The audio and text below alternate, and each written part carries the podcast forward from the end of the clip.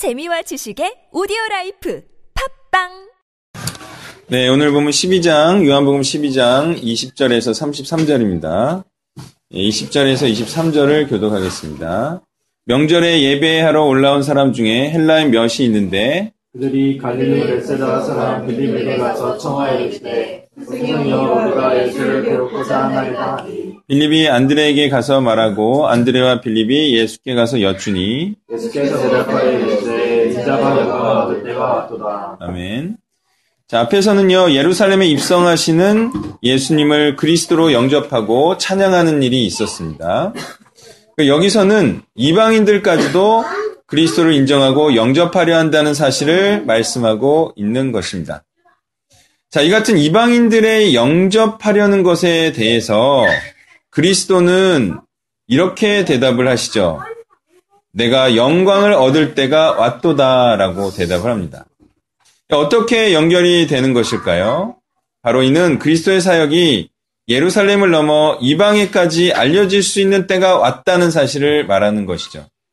그리고 그리스도께서 영광을 받으신 이후에 바로 이 복음은 모든 민족을 향해 전파됨이 있을 것이라는 그런 선포와 같은 것이라 하겠습니다. 땅끝까지 복음이 전파될 것의 징조와도 같은 이 본절의 내용은요. 그리스도께서 받으실 영광이 전 지구적인 것임을 말하, 말해준다고 하겠습니다. 자, 그리고 바로 그 혜택을 우리가 입었습니다. 그리고 이 혜택을 입은 모든 자들은 다른 이들에게 전해주고 나눠주어야 한다. 바로 이런 사실이 우리에게 주어진 미션임을 우리는 명심해야 하겠습니다. 24절부터 26절을 교독합니다. 내가 진실로 진실로 너희에게 이르노니 한 알의 밀이 땅에 떨어져 죽지 아니하면 한 알 그대로 있고 죽으면 많은 열매를 맺느니라. 자기가 생명을 사랑하는 자를 잃어버릴 것이요 이 세상에서 자기의 생명을 미워하는 자를 영생하도록 보존하리라 사람이 나를 섬기려면 나를 따르라. 나 있는 곳에 나를 섬기는 자도 거기 있으리니 사람이 나를 섬기면 내 아버지께서 그를 귀히 여기시리라. 아멘. 그리스도께서는 제자들에게 죽도록 희생하고 죽도록 충성하라 라고 말씀하시고 있는 것이죠. 이는 제자들을 위한 것이기도 하고요. 또 하나님과 하나님의 나라를 위하는 것이기도 한 것입니다. 어떤 일이든 죽기 살기로 죽을 힘을 다해서 하면 되는 것이죠. 그렇지만 되면 되고 말면 말지라는 태도로 임하면 되다가도 안 되는 것입니다. 사역도 마찬가지예요. 하나님의 일을 할 때도 마찬가지인데요. 목숨을 잃을 것을 각오하고 사역하면 그에게는 반드시 열매가 있습니다. 그리고 열, 영생도 있습니다. 그런데 다른 일도 하면서 더욱이 자리와 지위도 또 재산도 지키면서 할 것 같으면 그러면 초점과 강력함이 떨어져서 성과를 거둘 수가 없게 되는 것입니다. 이 땅의 모든 것들을 들여서 천국을 가고야 말겠다는 의지, 그리고 그 실천만이 천국을 가게 할 것입니다. 천국을 사는데 드는 비용이 있어요. 그것은 모든 소유입니다. 그리고 그 모든 소유에는 당연히 시간과 돈과 관계라는 인맥과 가족과 재능과 관심과 노력 등이 포함되는 것입니다. 이 모든 것을 일컬어 우리는 지정의라고도 할 수도 있고 또는 삶이라고도 하는 것입니다. 즉, 삶을 복음에 드리지 않으면 구원은 없는 것입니다. 26절을 보시면 그리스도께서 복음의 헌신을 두 가지 표현으로 하시는데 첫 번째는 그리스도를 따르는 것, 두 번째는 그리스도를 섬기는 것이다 라고 표현을 하십니다. 이 말은 죽도록 복음을 전하는 자가 그리스도를 따라 행하는 자요, 복음을 위해 사는 자가 그리스도를 섬기는 자라는 의미이겠습니다. 그러한 자만이 그리스도께서 계신 천국에 갈 것이요. 그러한 자만을 하나님께서는 귀히 여기시는 것이죠.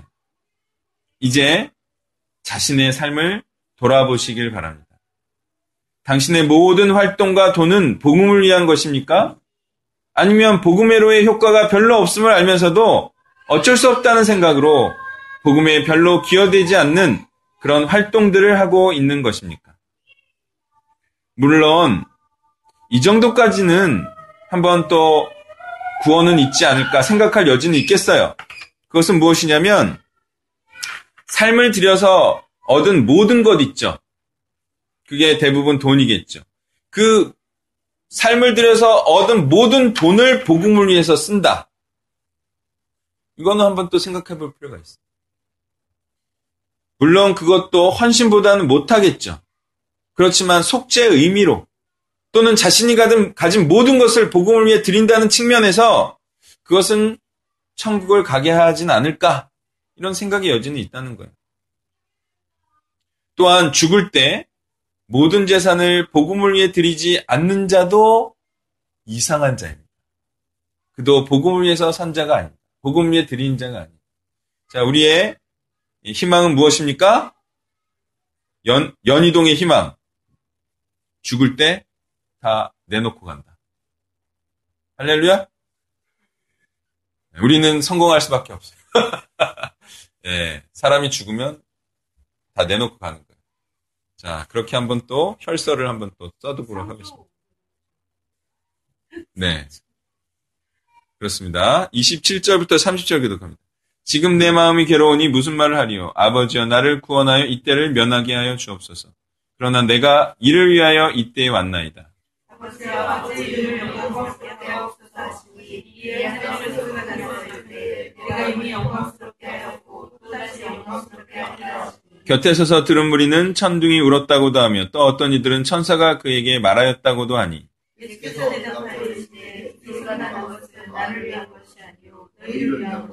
아멘. 자, 27절에 지금 내 마음이 괴로우니와 이때를 면하게 하여 주옵소서는요. 그리스도께서 영광을 받으시기 위해서 큰 괴로움과 고난을 받으셔야 한다는 사실을 알려주고 있습니다. 그리스도께서 하늘에서 영광을 받으시기 위해서는 바로 이 땅에서 행해야 할 일이 있었던 것이죠. 그런데 그 일은 굉장히 고통스러운 일이라는 거예요. 그러니 그리스도를 따르고 그리스도 일에 동참한다는 것을 일컬어 우리는 그리스도의 남은 고난을 채운다 또는 받는다라고까지 표현하는 거죠. 실로 그리스도처럼 이 땅에서 하나님께 영광을 돌리는 삶을 산다는 것은 굉장히 고통스러운 삶을 산다는 것을 의미하겠습니다. 복음을 위해 살지 않는 자들은 자신과 가족들을 위해서 시간과 돈을 쓰기 때문에 별 어려움이 없이 살겠죠. 행복하게. 그렇지만 복음을 위해 사는 자들은 자신과 가족들보다 복음을 위해 시간과 돈과 기회를 쓰기 때문에 힘들고 어려워질 수밖에 없다는 것입니다. 여러분 직장을 잘 다니다가 애 낳기 위해서 경력을 단절시켜요. 그러면 돈과 지위에 얼마나 큰 타격이 될까요? 예, 아예 끊길 수 있을 정도의 타격을 입습니다. 그런데 사람을 거듭나게 하고 양육하기 위해 얼마나 큰 기회비용이 들어야 하는 것인지 우리는 가늠해 볼 수 있어야 합니다. 한두 아이 키우는데도 그렇게 큰 비용을 치르는데 많은 사람을 구원하겠다고 하는 자가 그와 같은 정도의 시간과 돈을 투자함이 없는 것은 확실히 하나님의 일을 얕잡아 보는 것이죠. 그리스도의 삶을 보면 온전히 복음에 헌신된 삶이었고요. 이러한 삶이 하나님을 영광되게 하는 것임을 우리는 28절을 통해서도 확인해 볼 수 있어요. 이미 영광스럽게 하였고 또 영광스럽게 하리라. 그리스도의 삶이 하나님께 영광 돌리는 삶이었습니다. 이 말씀은 그리스도처럼 살아야지만 구원이 있다는 사실을 듣는 자들을 위해 주시는 하나님의 의도와 뜻이 담겨 있다는 것입니다. 그거를 30절에 그렇게 말하고 있죠.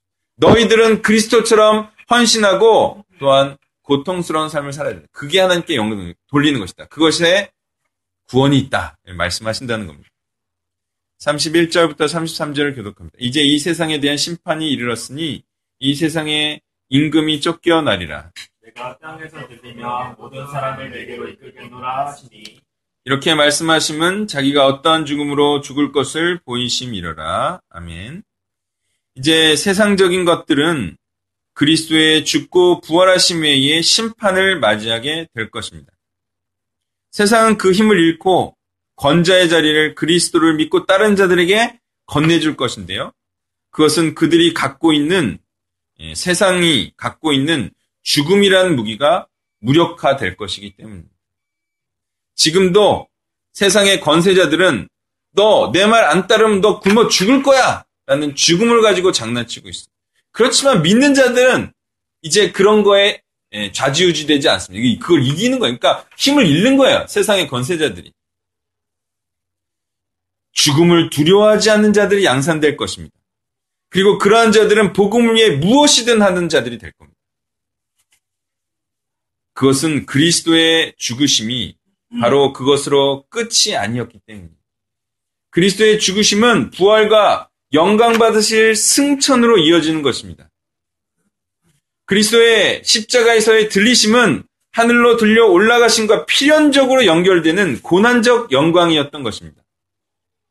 혹시 지금 고난받지 않으려 하고 목숨을 다해 복음을 위해 살고 있지 않다면 그것은 바로 고난 위에 있을 영광을 바라지 않기 때문이라는 겁니다.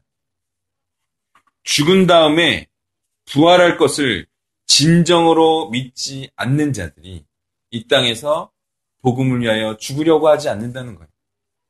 목숨을 다하지 않으면서 그리스도와 부활을 믿는다고 하는 자들은 말로만 하지 말고 그 믿음을 신실함으로 보여야 할 것입니다.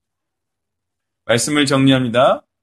우리는 죽음이 전제로 돼 있는 부활을 소망하는 것입니다. 그런데 이 죽음은 일반 사람들처럼 그 죽는 그 죽음이 아니에요. 그러면 생명의 부활이 없습니다. 이 부활의 전제가 되는 이 죽음은 그리스도처럼 복음을 위하다가 죽는 그 죽음을 의미합니다. 그리고 반드시 그 죽음이 있어야 됩니다. 그래야 생명의 부활로 나올 것입니다.